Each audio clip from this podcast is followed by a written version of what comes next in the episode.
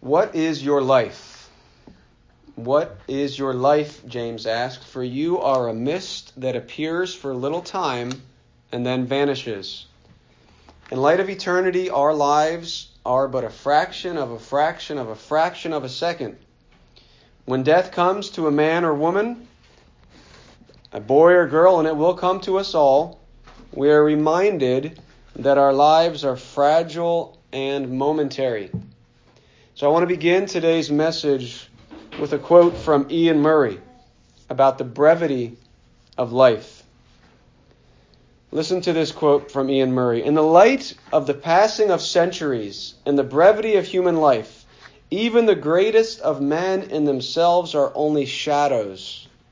Our lives, said Spurgeon, are but like seconds in the tide of this great time of ours, which is itself but a second in the great duration of eternity.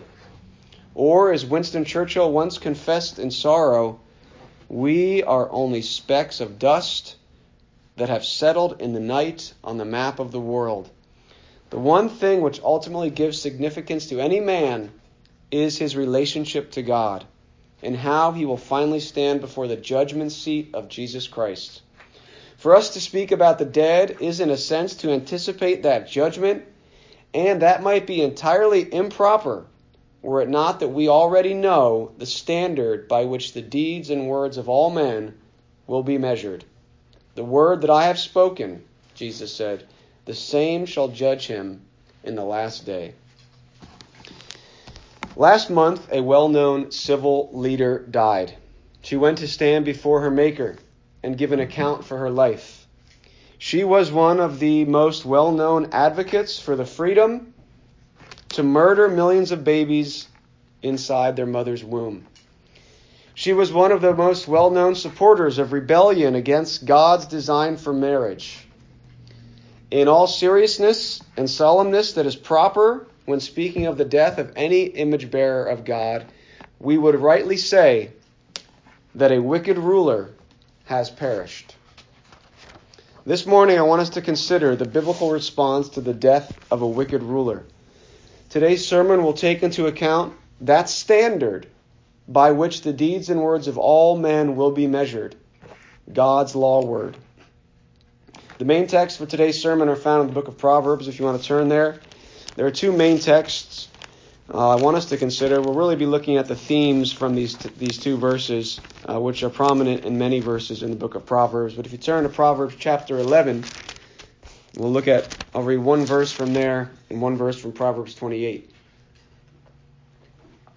Proverbs chapter 11, verse 10, the Word of God says, When it goes well with the righteous, the city rejoices. But, excuse me, and when the wicked perish, there are shouts of gladness. So when it goes well with the righteous, the city rejoices. And when the wicked perish, there are shouts of gladness. We'll also look at Proverbs 28 28. When the wicked rise, the people hide themselves. But when they perish, the righteous increase. When the wicked rise, people hide themselves. But when they perish, the righteous increase. I want to point out two main points of doctrine this morning and then make uh, a point of application from these truths. So, the two points of doctrine this morning are number one, a biblical worldview requires that we use God's standard to distinguish between the righteous and the wicked, even among civil rulers.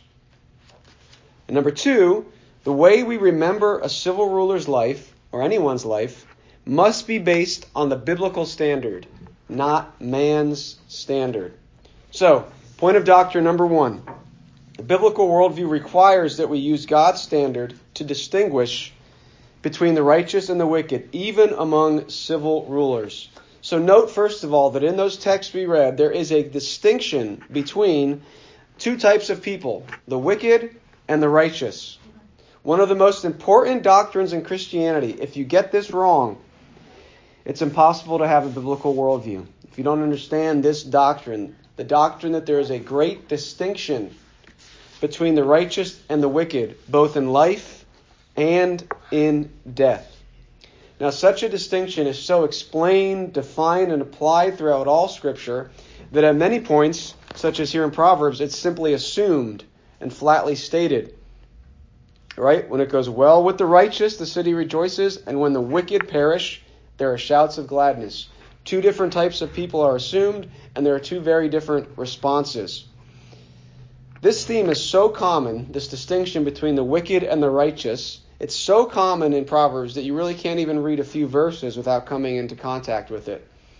However, let me read uh, some more from the book of Proverbs just to illustrate how ingrained into the biblical worldview the distinction between the righteous and the wicked, or the just and the unjust, really is. So let me just read through these. Proverbs 28:12. When the righteous triumph, there is great glory, but when the wicked rise, people hide themselves. 29:2. When the righteous increase, the people rejoice, but when the wicked rule, the people groan. 29:7. A righteous man knows the rights of the poor. A wicked man does not understand such knowledge. And Proverbs 29:27. An unjust man is an abomination to the righteous but one whose way is straight is an abomination to the wicked. Of course, this distinction making is not limited to Proverbs or even the Old Testament. The Lord Jesus, always having God's law on his mind, sang the same tune, right? Matthew chapter 13, the Lord says, So it will be at the close of the age. The angels will come out and separate the evil from the righteous and throw them into the fiery furnace. In that place, there will be weeping and gnashing of teeth. Now, generally speaking, our culture hates this distinction. Our society, currently motivated more by humanism than Christianity, does not like that there is a clear distinction between two groups of people. In many ways, the only wicked ones in our culture seem to be those who would even suggest that there is a distinction between the righteous and the wicked. The idea of acceptance has come to mean that we erase distinctions between good and evil, righteousness and wickedness. If someone wants to commit the sin of adultery, we must, in our culture, simply accept it as amoral. If someone wants to live a homosexual lifestyle, we must accept it as amoral. In our culture, if someone wants to murder their child while still inside its mother's womb, we must accept it as amoral. We must, according to man's standard, according to this fallen humanistic standard, refuse to make distinctions between righteousness and wickedness. However, such an understanding of acceptance is ungodly, unhelpful, and unloving. The loving thing to do is embrace others as fellow image bearers of God while also caring enough to proclaim God's standard for righteousness and the only hope any of us have for forgiveness, salvation, and blessing, namely the gospel of Jesus Christ. Now, there is no question that a biblical worldview requires us to maintain that there is, in fact, a distinction between the righteous and the wicked. We cannot do justice to the text we've read and countless others if we do not make this distinction. Now, let me note briefly that we need to understand that the righteous are not righteous because they are inherently better than the wicked. No, the righteous, in biblical terms, are righteous because they have received grace from God. They have, by the grace of God, come to faith in Jesus Christ, and their lives have been changed by God's Spirit. That's the righteous. They are not sinless, but the course of their life is marked by obedience to God's law word. That's the righteous in Scripture. Now, it's clear that the Bible makes this distinction between the righteous and the wicked, but fallen humanity is prone to blur this distinction, if not seek to remove it entirely. And one of the first places this distinction is expunged, even among professing Christians, is in the realm of civil magistrates. Many professing Christians have bought into the idea that there's some imaginary line between a person's private life and their public life, or between religious matters and quote unquote secular matters. And while certain people will maintain that a person ought to avoid certain sins in their private life, they would say there's not really a biblical standard that applies to how someone will govern a nation or make laws or make legal judgments. However, Our texts allow for no such abridgment of the distinction between the righteous and the wicked. In fact, when you consider those verses in Proverbs, the distinction between the righteous and the wicked is even more pronounced because of the impact civil rulers have on others. So when we think about the distinction between the righteous and the wicked, it certainly applies to the civil realm because of the impact that these rulers have on others. Listen again to Proverbs 28 28. When the wicked rise, the idea is when the wicked rise to power, people hide themselves. But when they perish, the righteous increase. So when a wicked man or woman rises to power in a nation, the Christian ought not to say, well, he is a wicked person, but thankfully the distinction between righteousness and wickedness does not apply in the civil realm. May it never be that's not the correct response. Rather, the godly, the righteous, the faithful hide themselves when evil men or women come to power. The righteous groan when an unjust ruler comes to power. We must maintain the distinction between the righteous and the wicked, for the Bible requires us to do so. Now, admittedly, people use a lot of different standards to distinguish between civil rulers, right? In the end, however, none of man's standards really matter at all. The democratic standard is irre- irrelevant. The Republican standard is irrelevant. They're vapid and man made doctrines both. The one standard that matters is God's standard. The standard for civil rulers is the law of the Lord, not man's laws. God requires all people and not least of all, civil rulers to enforce righteousness or biblical justice. Psalm 72 gives a standard for civil magistrates in the form of a prayer song, where we read, May he, speaking of the king, judge your people with righteousness and your poor with justice. God's law is the only standard for righteousness. Therefore, a ruler who subverts God's law is not enforcing righteousness, but is promoting wickedness. So that's our first point of doctrine today. A biblical worldview, as evidenced in the book of Proverbs, requires that we use God's standard to distinguish between the righteous and the wicked, even among civil rulers. We must make that distinction. Now, point number two, our second point of doctrine is this the way we remember a civil ruler's life or any person's life really, must be based on the biblical standard, not man's standard.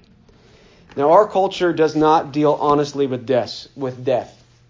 We ignore a person's actions in their life and simply have a lot of sentimentality sometimes after they die.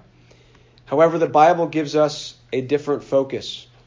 When you read through the accounts of the kings and civil magistrates of Israel and Judah in the Bible, you quickly realize that the one standard that mattered in remembering their life wasn't whether or not they were passionate, whether or not they were committed to a cause, wasn't whether or not they made a difference.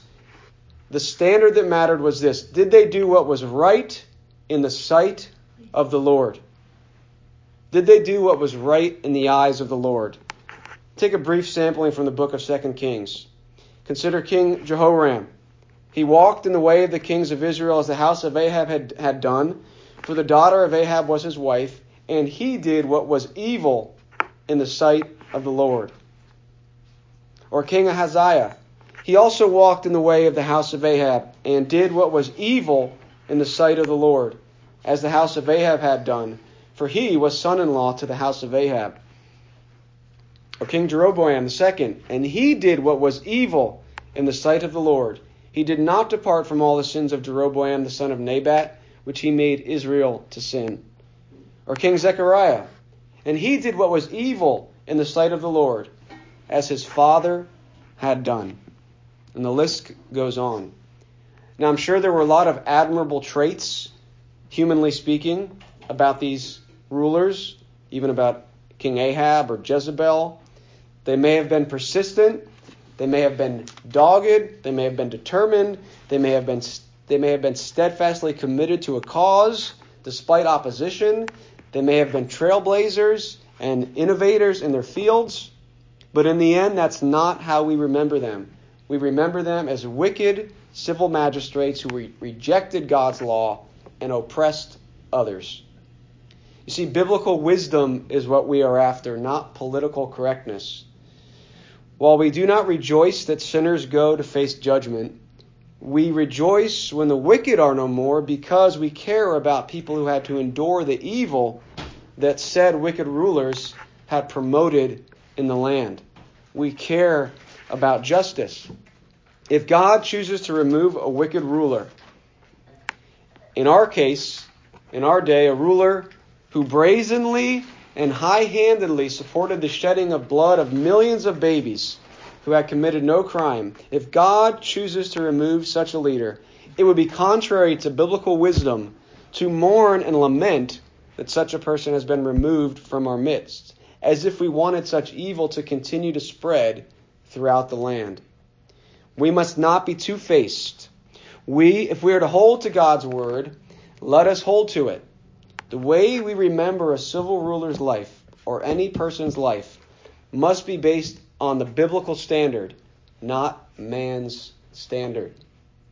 Those are our two points of doctrine this morning. I want to wrap up with a point of application, bringing this together, and that is this fidelity to God's word and a biblical worldview. So, faithfulness to God's word and a biblical worldview are more important than feelings or political correctness. So I'm not suggesting any sort of uh, disparaging of any image bearer of God that has died. We should respect all people as made in the image of God. However, that does not mean that we ignore Scripture when someone dies. We are being double minded theologically and in our worldview if we maintain that a person is wicked during their life because of the rejection of Christ's lordship and then remember them as if they were righteous and a blessing to society. We can be saddened by death, and we should be saddened by death, and we can feel the loss that loved ones would feel, and we can offer our sympathies, but we must not put such things ahead of faithfulness to God's Word. As we teach ourselves, as we teach our children, and as we teach the generation and the world around us about God's law, we must be able to correctly evaluate a person's life in light of God's law word. When it comes to civil rulers, as I consider the Bible as a whole, there are three main areas often highlighted in Scripture in highlighting the wickedness of evil rulers. Number one, leading people away from the truth of the one true God, leading people into a false understanding of truth, of justice, of uh, right and wrong, of who God is and what He requires of us. So, leading people away from the truth of the one true God is number one. Number two, you often see that rulers are condemned for oppressing the poor, often via taxation, using their power to take from the poor, to steal from the poor. And number three, one of the most common indictments against civil rulers is the, is the shedding of innocent blood in the land. So, leading people away from the truth oppressing the poor, often via taxation, and number three, shedding innocent blood in the land. And there is no question that Ruth Ginsburg was known for at least two of these things. First, in her quest to destroy marriage, she willingly led people away from God's good design for society. One of the greatest blessings for human society and culture is marriage and family and the blessings of children and she willingly led people away from that good design. And second, she promoted the shedding of innocent blood on a scale that is nearly unfathomable in supporting abortion and the right to kill unborn children. Though she had the honorific of justice, she had the title of justice before her name, she did not understand justice. She could not have. Proverbs 28:5 says this Evil men do not understand justice. Evil men, evil women do not understand justice. Death is a sober thing, there's no question about that. And we should be brought to serious contemplation anytime anyone dies. And there is a lesson here to learn that applies to the death of any wicked person And again, remember biblically, the wicked, we're all wicked unless we come to faith in Christ. The righteous, then, are those who have, by God's grace, found favor with God. So when I speak of the death of the wicked, it's any one of us who dies who has not come to faith in Christ.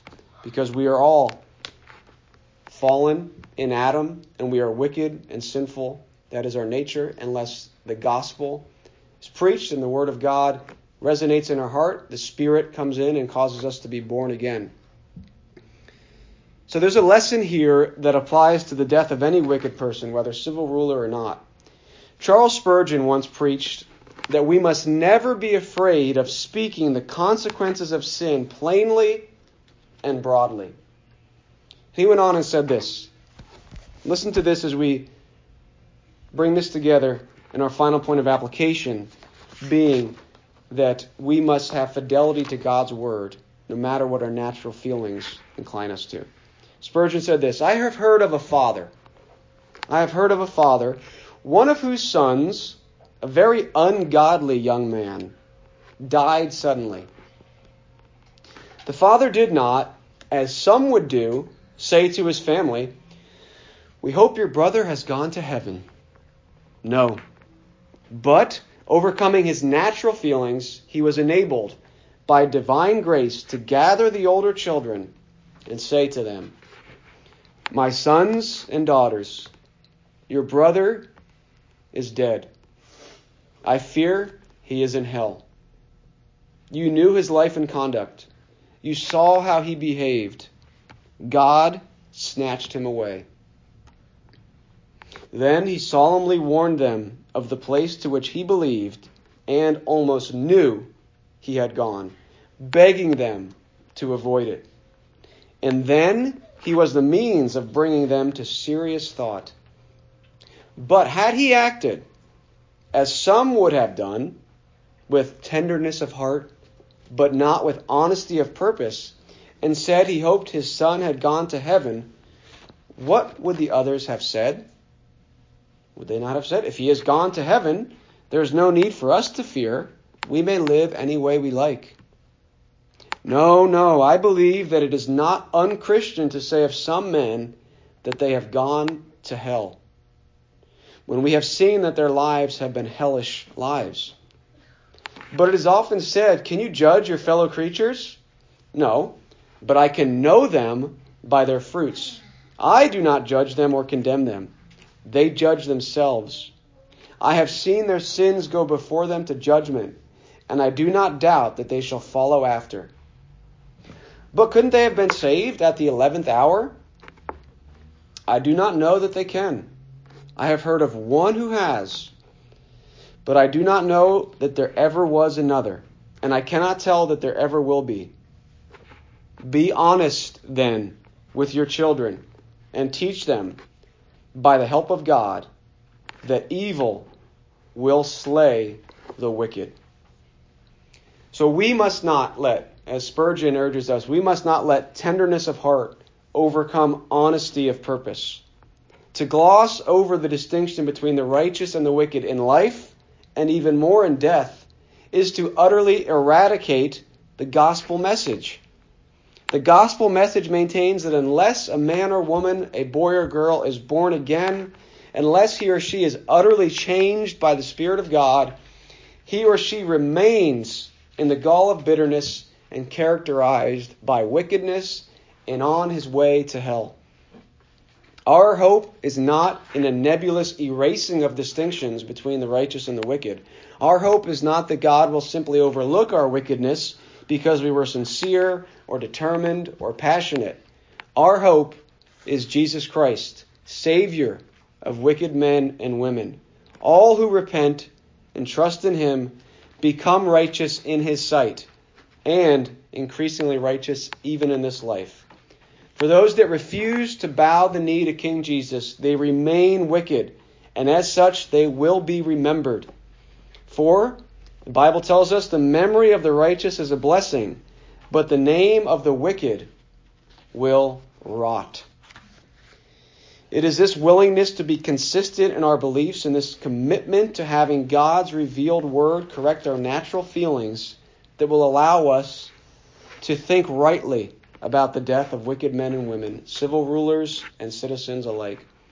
The biblical response to the death of a wicked ruler is to rightly ascertain that such a ruler promoted iniquity and injustice in the land during his or her life. As such, we do not mourn the removal of the wicked ruler from the land. We are not gleeful that a sinner has gone to hell. We are not gleeful at that, but we are thankful that the righteous can, even in a small sense, increase and abound. You see, we do not merely look to heaven as if what happens on earth doesn't matter. The Lord taught us to pray that God's will be done in heaven and in earth. And we care about the consequences of wicked rulers and of their actions in the land. And so, as we remember the death of wicked rulers, may we pray that God would, would bring about righteousness in our land, that there would be righteous rulers who would judge with equity, who would follow God's law, that the poor would not be oppressed, that innocent blood would not be shed in our land, because there will be a reckoning for such iniquity. And as such, we pray for uh, the spread of righteousness and truth in our land. Let's pray. Lord, we thank you for your word. We thank you for the truth found in your word. There is a clear distinction between the righteous and the wicked. We pray, Lord, that we would not blur that distinction in our minds, in our speech, in our teaching to our children and others, that we would maintain such a distinction, that we would be faithful to your word regardless of our feelings. We pray, Lord, that we would not be gleeful or boast about the death of wicked rulers, that we would have a sobriety and solemnness which is commensurate with the death of any image bearer of God. We also pray, Lord, that we would be faithful to your word, that we would not shy away from speaking the truth, that we would not shy away from speaking the consequences of sin and evil and wickedness. We pray, Lord, that we would be conformed more and more to your word we pray for your blessing in our land. We pray for a complete transformation, a revival, a reformation, that the word of God would go forth and would change change this culture from one that hates you and your law to one who loves you and your law. And we pray these things in Jesus' name. Amen.